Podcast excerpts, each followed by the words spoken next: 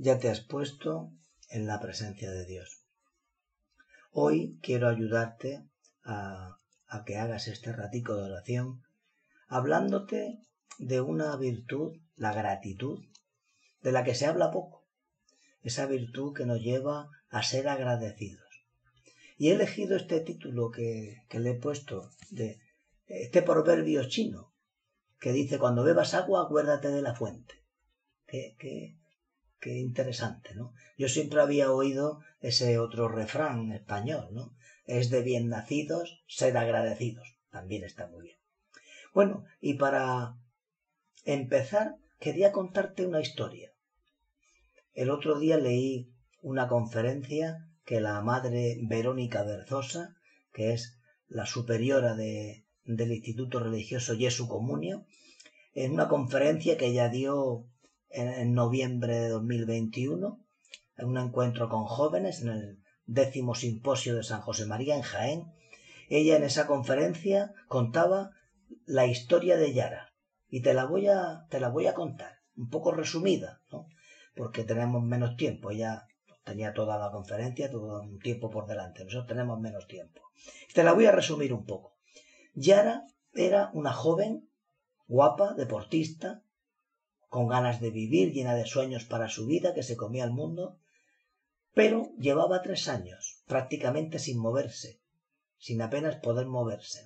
Su corazón estaba enfermo, se fatigaba con solo dar unos pequeños pasos. Estaba, se estaba apagando el corazón, se le iba agotando la vida por una enfermedad progresiva y rápida. Tenía 24 años y estaba a las puertas de la muerte en cualquier momento su corazón podía dejar de latir.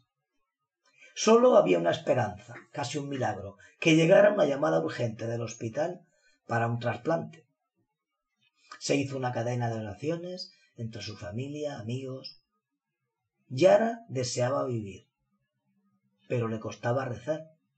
Por eso, porque pensaba que al pedir un corazón para ella, alguien tenía que morir para poder coger ella su corazón. Eran sentimientos encontrados lo que tenía dentro de ella. ¿Cómo voy a rezar yo para, para conseguir un corazón? Tiene que morir alguien para ello, ¿no? Y ahí estaba, en ese dilema ella.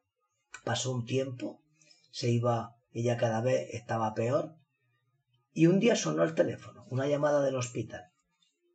Y al otro lado, una, la médico le, le dijo, pues eso, ¿no? Alégrate Estate contenta porque tenemos un corazón para ti.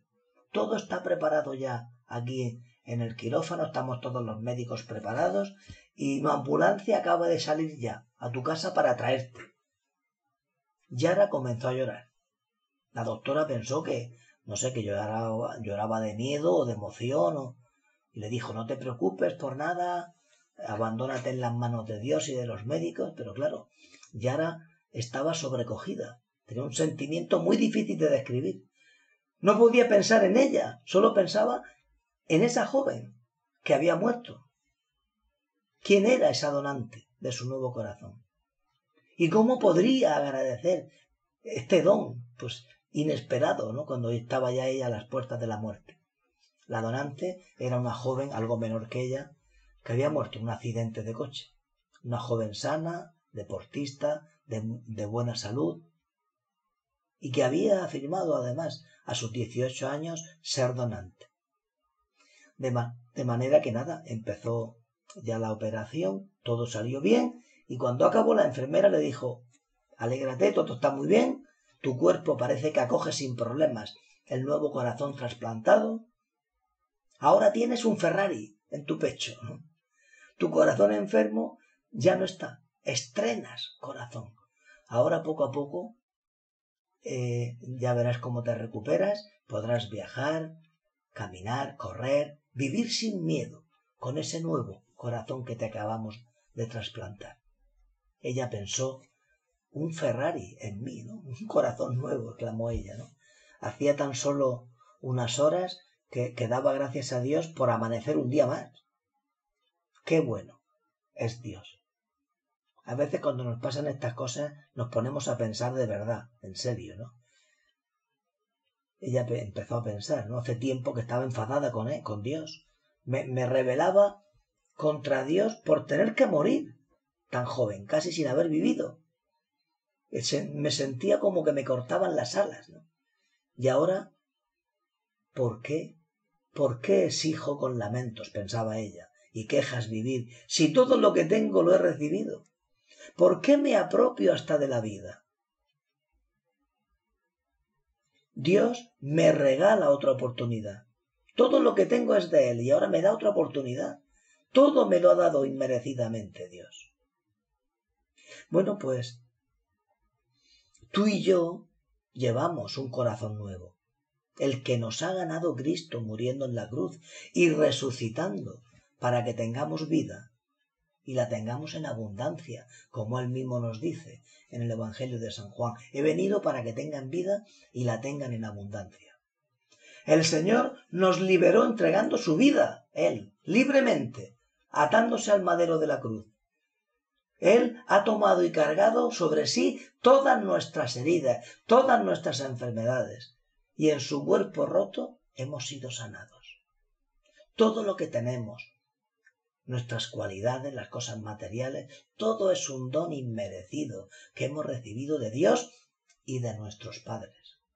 Así que todas las noches, cuando te acuestes tan a gusto en tu cama, piensa en los que no tienen cama y que quizá no hayan cenado o no tengan unos padres que le den las buenas noches y reza por ellos.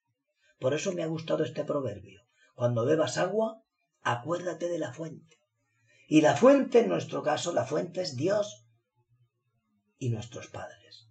Agradece también tantos servicios que recibes cada día. Te despiertan, tienes ropa limpia para ponerte, tienes tu desayuno, te llevan al colegio quizá o te recojan. La gratitud es algo propio de un corazón grande. Y una manera muy buena de agradecer todo lo que hemos recibido es sacar el propósito de ser más generosos.